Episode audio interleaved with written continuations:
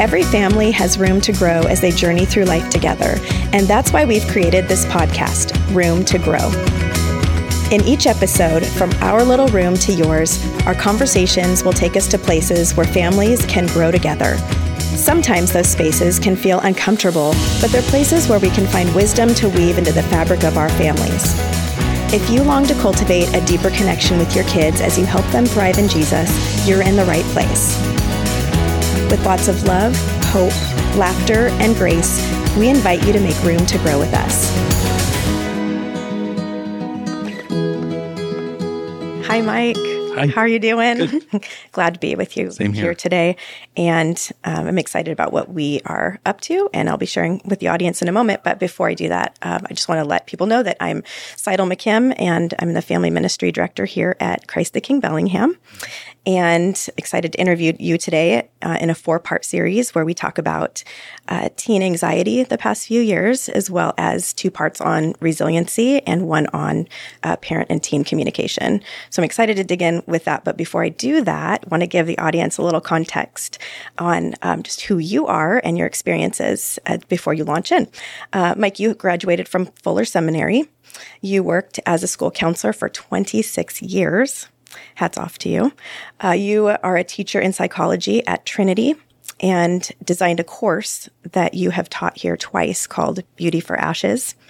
Uh, you are a therapist who also specializes in anxiety management with teens and adults, and you use the Gottman method uh, when you work with people and in their marriages. Uh, you've also worked a lot with uh, addiction issues with people, uh, working in treatment for 12 years. Yep. Uh, you also, I'm excited to highlight that you have written a book that is about to be published. I'm super excited about called Rise Above It. And it will be out real soon. So stay tuned for that. Um, and last of all, you try to balance the life of intensity through therapy with a wealth of fun and humor, which I really enjoy about you um, in a world that is very um, heavy and serious. You deal with a lot of that, but you also bring so much joy and through humor and fun. So thank you for being here today. And I promise I won't use too many dad jokes today. it's okay if you throw one here Okay. in there. We need that in our lives. Love dad jokes. Uh, so today we're going to talk in this first video about the dilemma of teen anxiety the past three years. So Mike, why don't you launch into a little bit of that with our audience? Yeah, thank you. And thank you for inviting me to be part of this journey um, Absolutely. with uh, CTK and with um, parents and teens. I, it's an honor for me. I appreciate it. Um, yeah, so I want to I, I just encourage the audience and I want to ask both you and I, because we're both parents, these questions to ponder on. And um, the first question is that think about the last three years since 2020 and think about the ways that kids, teens have struggled compared to prior to the pandemic, um, particularly your own kids, but just kids overall. The other question I would ask is that how has anxiety increased with teens and or with your teen the last three, two, three years? I'll be speaking more about that today and also in the next video as well. And then also, um, how have you seen your teen, your kiddo, um, bounce back from adversity the past two, three years, or even adversity overall? We're going to be speaking about um, in the second and third video about resiliency and what that means. It has to do with bouncing back, just to give you a hint uh, in terms of that dynamic. The last question is that this is a very important question. What are your teens and and or preteens' biggest strengths?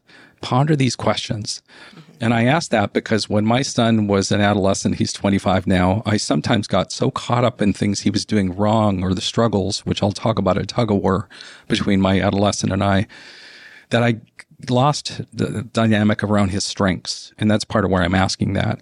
So part of kids being resilient is to be able to hang on to their strengths. So personalize that and think about parents, uh, um, guardians about what kind of strengths does your adolescent have?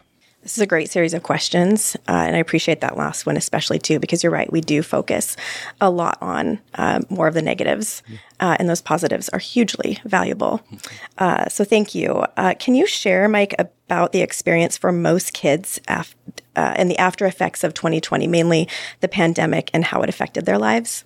Yeah, and I, I, as you alluded to, I was a school counselor for 26 years, and 20 of those years I was um, middle school counselor.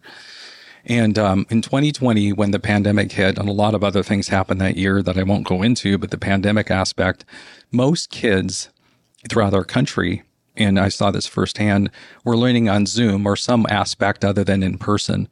And um, what I saw happen that year in my research, meaning my experience with kids, because I sometimes would teach, even though I wasn't formally a teacher, but I'd be part of those meetings. Mm-hmm. First of all, I'm going to share briefly from a teacher's perspective. I felt bad for these poor teachers 28 kids in the classroom and on Zoom. Out of 28 kids in a middle school, 24 of them would have their videos off while this poor teacher was trying to teach. And very quickly, it was legit to a degree that kids would do that because middle school kids don't like looking at themselves. Right. And even high school sometimes. Mm-hmm. So uncomfortable. But talking about kids, the two key things I saw um, with probably 70 to 80% of kids was one, it took them out of the routine of school and learning. And when we don't have routine in life, I'm talking to us adults as well, we don't do well. Right. Um, it's important to have routine in terms of anxiety management and just management of life. The second thing it did for kids that was a pandemic, a pandemic within a pandemic is it isolated them from their peers. I've worked so much with adolescents and their peers mean a lot to them, even more than for, than for us adults. And so two key issues, again, out of the routine of school, away from their peers, created anxiety and depression. And then the after effects you asked about, mm-hmm. um, what I've seen, and I'll be blunt with the audience and you, is that I, ever since the masks have come off, which I'm supportive of, the mental health issues have come out with kids. And I don't mean extreme, you know, things like what we call oppositional defiant. Yes, a little bit of that. But anxiety and depression has increased, especially anxiety. So it's a pandemic after the pandemic. And so I've seen that happen with kids quite a bit. And uh, what do I mean by that is also what it's done is it slowed kids down academically. So we have juniors and seniors that are still at freshman level of learning. Mm-hmm.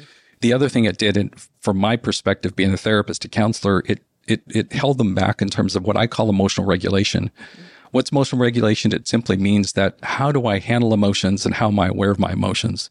So we have ninth and tenth graders that emotionally are still in sixth grade, and that's not their fault. Right. So that's the after effects mm-hmm. of what we've been seeing mm-hmm. in light of that ever since 2020. Yeah. So many, so many developmental parts of, of kids were stifled in that time and we're still catching up. Yep. Um, and it's it's a brutal reality. Yep. And for kids, for parents, and for teachers uh, to have to deal with. Yes. So thank you for speaking to this. Um, how does trauma trigger anxiety, Mike? Trauma, um, and, and just briefly, I'm going to share there's two types of trauma. One is this cascading effect of stress that 2020 and the things that have happened, it didn't happen that jarred us. It happened over time. So it was chronic. That can create trauma. A quick example. If I have one person die in one year, that's grief. But if I have four, four people dying, that is trauma. So it is with kids. That's a trauma that I just spoke of over time. There's another type of trauma that has to do with an event. A good example is 9 11, 2001. That is trauma that jarred our whole country. Mm-hmm and especially people in the New York area that lost people as well. So it jars us, and so it sense it creates a sense of restlessness within us, which I'll talk a bit more about anxiety a moment. So it's a difference between a bruise versus uh, a scar. Um, if I get bruised from playing one of my favorite sports, pickleball, from falling down, the bruise goes away within two weeks. Right but a scar lasts forever. And it doesn't doom us because guess what? We have the Holy Spirit. We have God in us that yes. helps to restore us. Yes. Um, so it's doesn't it's not doom and gloom in the way I'm making right. it sound. Mm-hmm. But it's the difference between a bruise and a scar in terms of trauma. Does that make sense? Yeah. It really does. Yes, that's a great analogy. Um, and the scars can be deeper depending on what kids are going through. I mean, just yes. in the normal days of life, but then adding all of this and the perpetuation of it uh, can lead to um, just longer lasting effects. Um, yeah. Can you share about teen anxiety and what is it and how is it expressed in kids?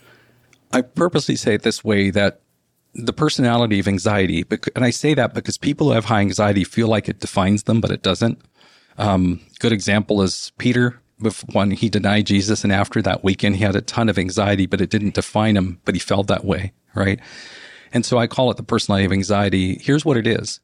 And I encourage you parents not just to think of this in light of your kiddos, but maybe even yourself, because I know very few people that don't have anxiety in today's world. Right. uh, especially since 2020. First of all, it's a restless mind. I alluded to that.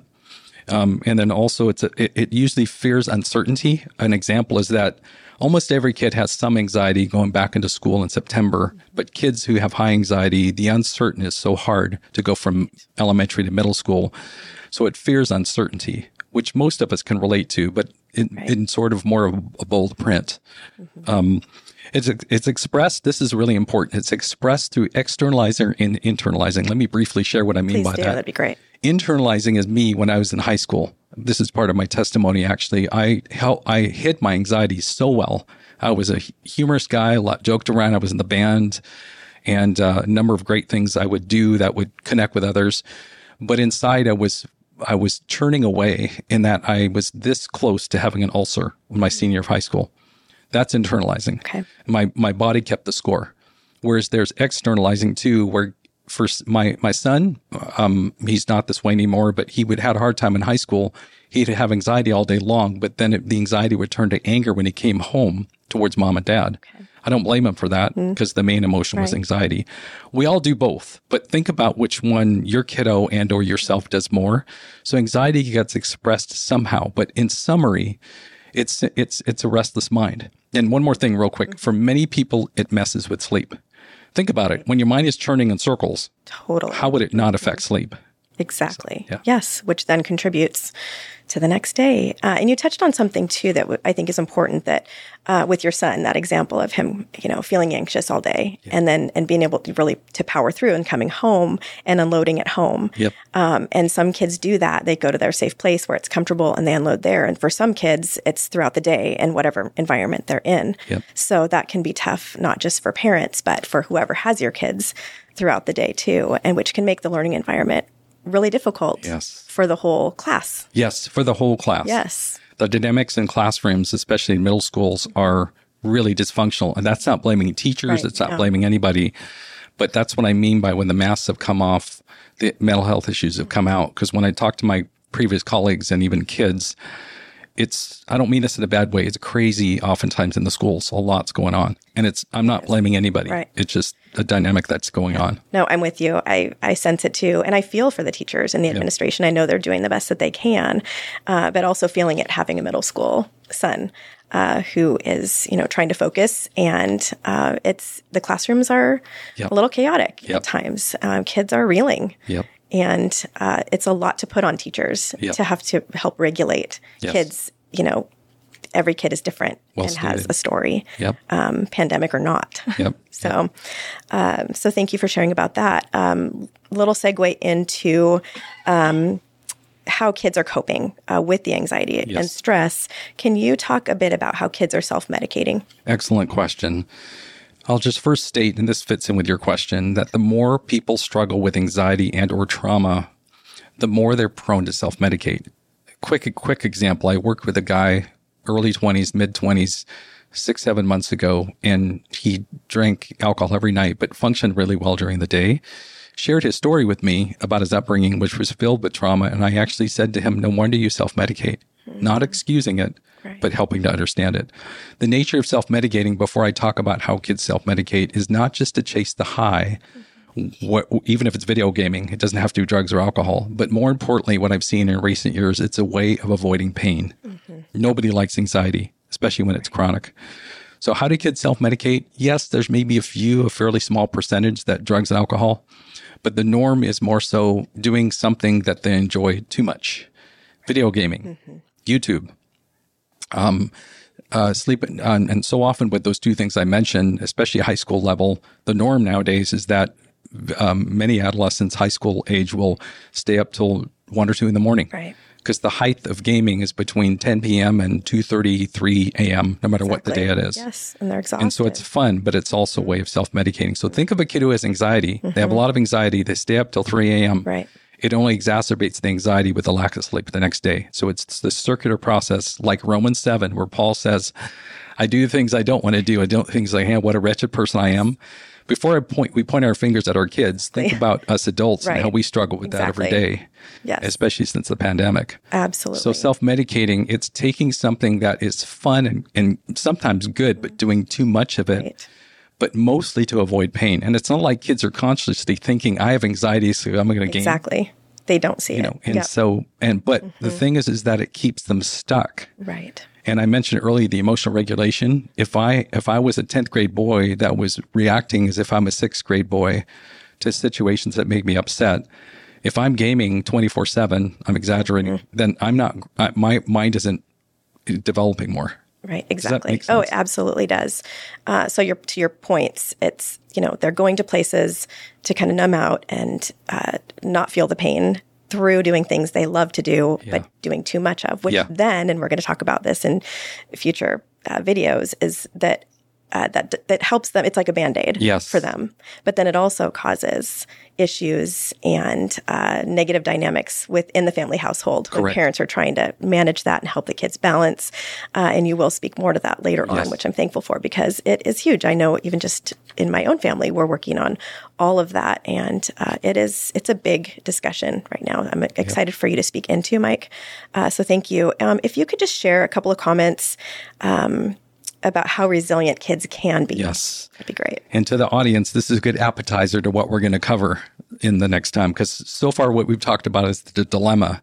But parents, I encourage you, we're going to be getting into the remedy to that in terms of resiliency.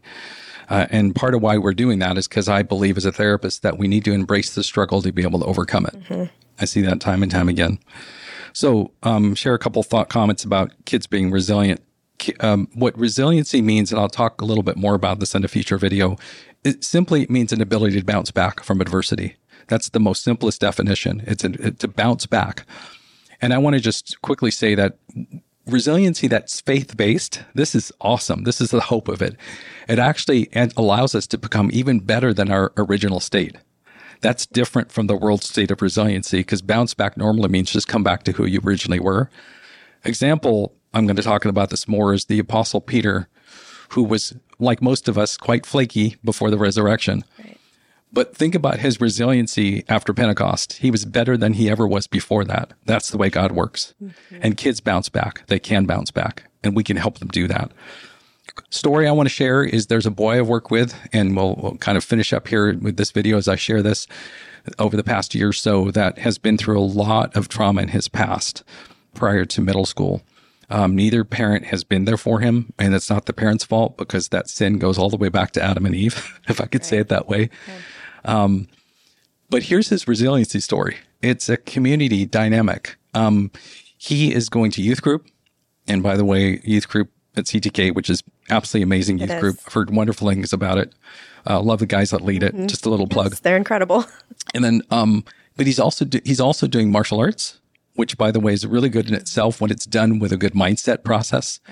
He's doing two youth groups, by the way, and he's also doing after school activities called the Natural High Club that was the school I used to work at. And he's doing a number of things. And if anything, he's almost too busy. But his adopted parent that's raising him is the is the quarterback of that. And we'll talk a little bit about the research of resiliency, but that's an example of what resiliency is around kids. Um, he's overcome quite a bit. Does he struggle still? Yes.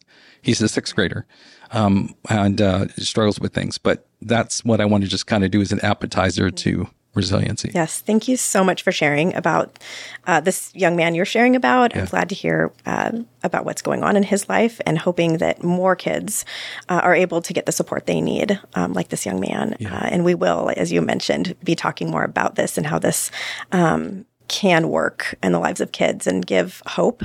Um, to kids, but also to parents who are really uh, doing their best to try to navigate this uh, this journey that we're on. Uh, this parenting gig is difficult Oh, yeah. um, even on a, a good day, really good day. Um, there's a lot to celebrate. And then there's a lot of uh, grieving we're still doing. Yeah. Um, there's been a lot of loss and a lot of trauma. And thank you for touching on all of this today and excited for our next video segment on teen resiliency. Uh, thank you, Mike. And thank you, audience, for listening. Thank you.